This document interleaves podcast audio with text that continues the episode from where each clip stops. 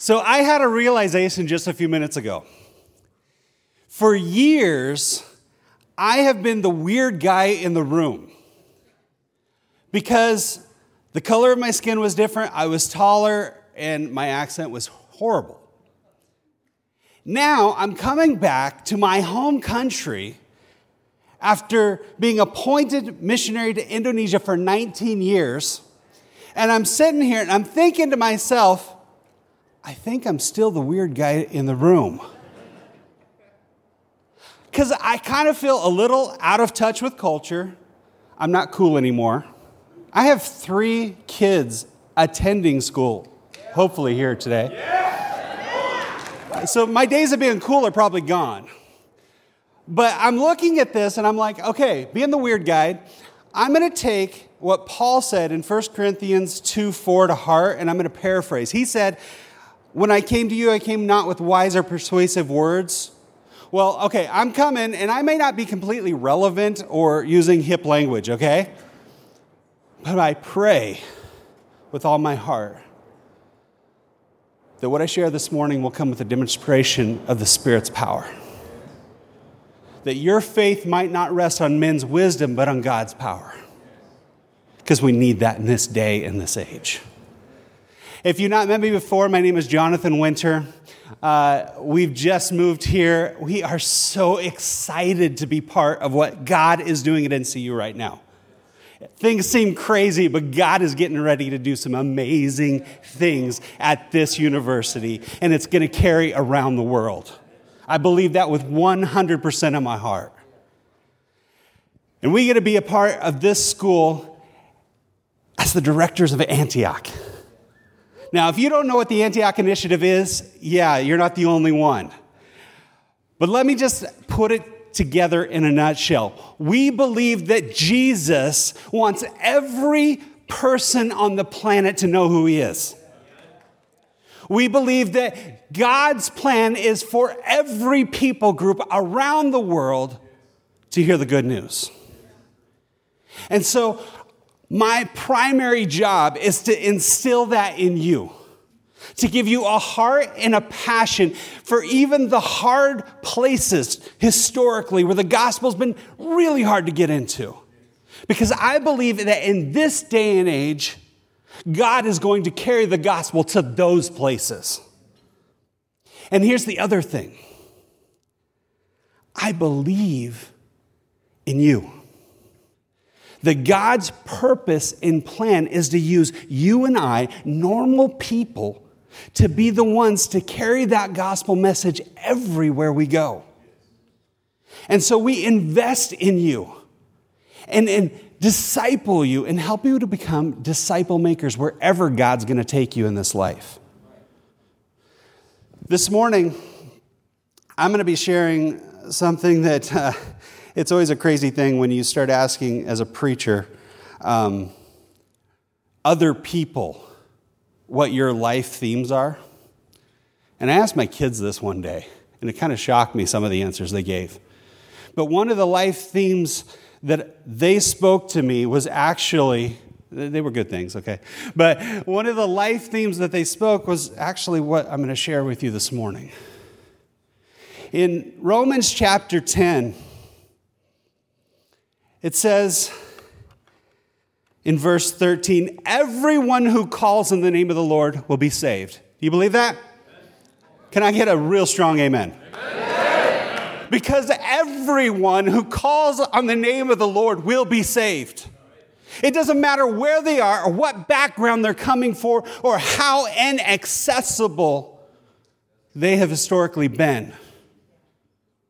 Everyone Get that deep in your heart. Everyone who calls in the name of the Lord will be saved. But how can they call on him to save them unless they believe in him?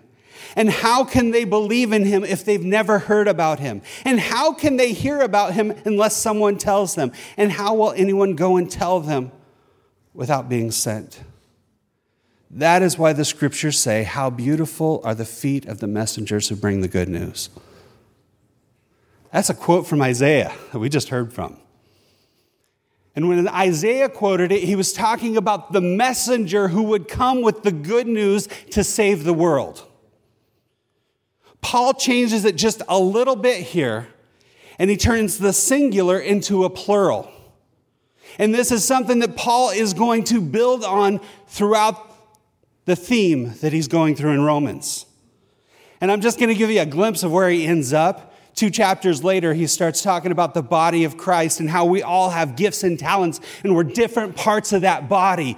But as we work together, we achieve the goals and we achieve the purpose for which he's called us to. Isn't that cool? Pak Haji had been searching for God his entire life. As a boy, he memorized prayers and portions of the Quran in a language he didn't speak or understand. As he grew, he was devout in his prayers. The month long fast of Ramadan would come, and he was very dedicated. The yearly sacrifice times would come, and he was there. As he grew older, he even scrimped and saved his little meager salary so that he could be included in the pilgrimage to Mecca. He became a respected elder and religious leader in his community. But as he grew older, there was this hunger for something more that still hadn't been satisfied. He had obeyed, he had accomplished, he had done all of the things that his religion was asking him to do, but there was still something deeper that he was yearning for. And an earthquake hit his island. Now, understand, I do not believe that God sends these disasters. We live in a world that has been corrupted by sin. But I will tell you, time and time again, I have seen where the enemy intends things for evil, and God doesn't let it go to waste. God uses every opportunity to impact people's lives. So when this earthquake hit, it became the platform, the access, the moment for a young couple to come into Pak Haji's village.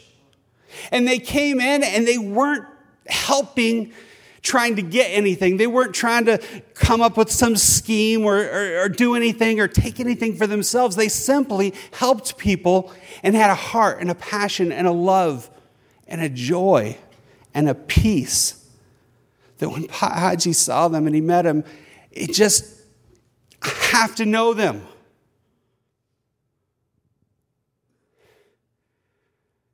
Quietly met with them, asked, What is it?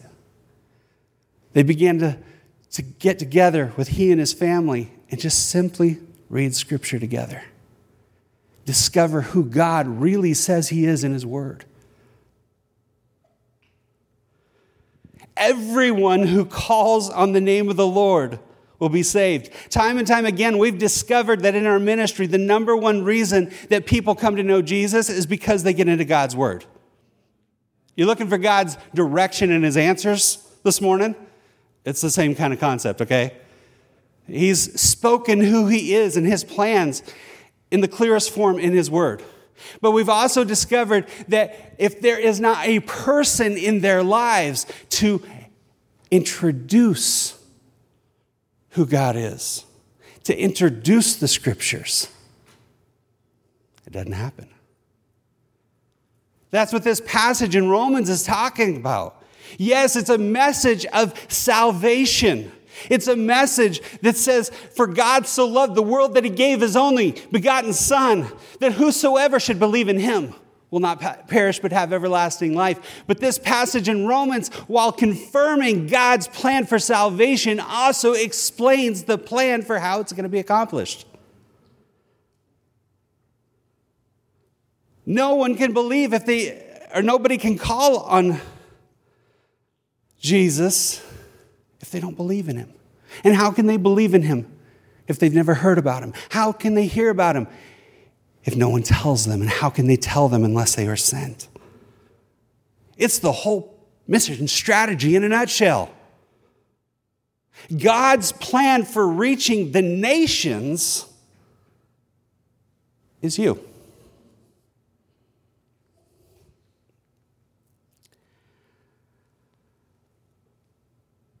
It's by our testimony, our witness, our sharing the gospel through both words and actions that others come to believe in Jesus.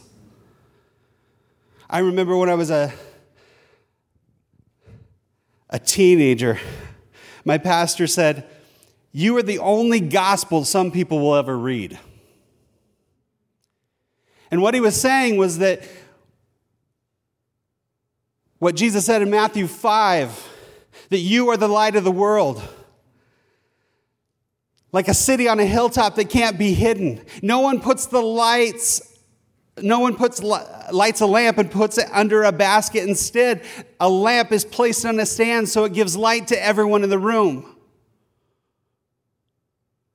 But the honest truth is, we have to ask ourselves as we're going through life, how bright's that light? I, I, I love chapel. Just the other day, yesterday, on mission, but out of alignment. How bright is the light that we're walking around with? This is why we invest our time, our talent, and resources in raising up and training disciple makers, helping develop their skills so that they can use both the spiritual gifts, the physical talents, and interests. That through the leading of the Holy Spirit, those things that make up who you are become your access. We're talking about access for people to hear the gospel, access for relationship, access for ministry. But God's first moment and first plan for access is literally you and I. It's not just a select few, it's not just a couple of folks who are called, but it's every one of us. I have a friend that shared his calling with me. He was 12 years old and standing in a field in North Dakota, and the Lord spoke to him and called him to be a farmer. Woohoo! I didn't get an amen there. But God called him to be a farmer that would be different. He called him to be a farmer that would share the light of Jesus through everything he did. And so, so, for the last 35 years, God has been blessing him as a farmer. He has been impacting his local community. He's been impacting farmers that are next door to him. He's been supporting missions, sending missions, and even getting involved in missions by using his skills and talents and knowledge as a farmer, partnering with missionaries in Russia, teaching farmers how to be better farmers. Crazy, yeah? That's what happens when you take a normal job and you say, I am here with a purpose to accomplish.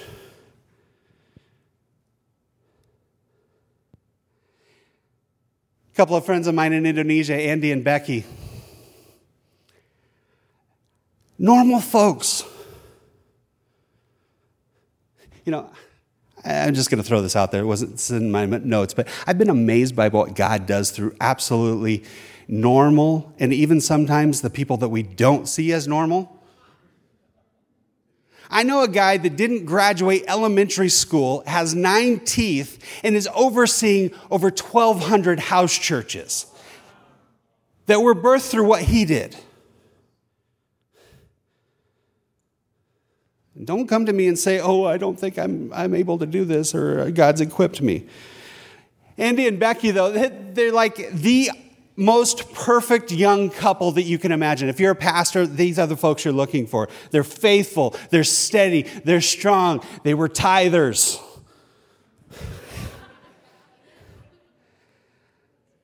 And one day they decided to join a disciple making workshop yeah, just a seminar. We want to be able to evangelize. We want to share our faith more. And God shook them up. They came in and they just saw that, you know, Scripture lays out some real simple strategies that if you and I just try to obey it and just put it into daily life practice, let's see what happens. Andy was a mechanic, a motorcycle mechanic. There are more motorcycles than people in Indonesia, I'm pretty sure. Driving a car, I felt like I was the hive with bees flying all around. But Andy realized that he has opportunities, that he could go and just fix people's motorcycle, or he could sit there and as he's fixing it and doing it with all that he has and everything for Christ, he could also dialogue with the people watching him do it. And so they began to interact, and he began to get into these God conversations while he's fixing mufflers. His wife Becky was an amazing cook, so she had what we call a, call a warung. It's like a food truck kind of idea that every night you set up this little stand and, and people come to eat because it's cheap enough that why, hey, why cook? But she was a great cook, and it's kind of like this hibachi style where she's cooking, the tables are there. And so she realized that I can just cook and serve people, or I can cook, serve people, and engage in their lives. And the next thing you know, God conversations start up. And within three months, they had 12 discovery groups with Muslims opening up scripture and saying, Who is God? And how do I apply this to my life? Normal people who are just taking the normal interactions, the access that God has given them, and launching it. Their story didn't finish up there. About a year later, they called me up and they're like, I think they were actually looking for the opposite answer that I gave, but they called me up and they're like, hey, we feel like God is telling us to move to this other city. There's no churches there, there's no community. We'll be all alone there. We've got all this great stuff happening. And honestly, I think they wanted me to say, no, God's blessing your ministry and your family. You know, you've got a home, you've got, you know, all these things. And I said, you know, I think you're right. I think God is calling you. And they transplanted their family to this community where they were all on their own. Opened up a me- little mechanic shop with a restaurant built in. And they just kept doing what they were doing. Last time I talked to them, they were seeing what we call third generation growth. That means that they were sharing their faith and making disciples, and groups were coming together and studying scriptures, and they were finding Jesus. And then that group of disciples was making another group of disciples. And that group of disciples found Jesus, and they began making other groups of disciples. And I, I, I haven't gotten to talk to him for a little while. I'm like, the next time I get to talk, I can't imagine what God's doing. Why do I tell these stories? Because I look across the student body and across this campus every day, and I'm thinking to myself, every one of you has unique giftings, talents, and abilities. And I know you've heard that you're special way too often. You are. But God will even use the weirdness in you if you'll let Him. But if you decide not to let Him, that's an option too. How beautiful are the feet of the messengers who are willing to say, Lord, wherever you lead, I'll follow. When I was seven years old, I said, Lord, I don't want to be a missionary in Nepal. When we graduated Bible college, God's greatest, the, the, the roadblock I had to get through was that we actually were fundraising to go to Nepal. I've never been to Nepal. But God uses these things to work on our hearts, to prepare us for the moments that He is preparing us for. Don't let your fears, don't let your inabilities stand between you and be, you being faithful. It starts right now. Who are your disciples? Who are your disciples? Father in heaven, we thank you so much. We thank you because you are awesome. You are great. And just like we were singing just a few minutes ago, your train fills the temple. You have won the battles. We look at the world and the situations and the places that we're still trying to take the gospel to, and we just get excited because we know your track record. We know that you're able, that you are God, and that you are faithful.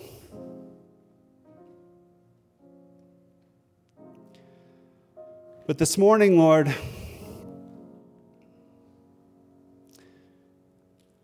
I pray that you'll grab hold of our hearts.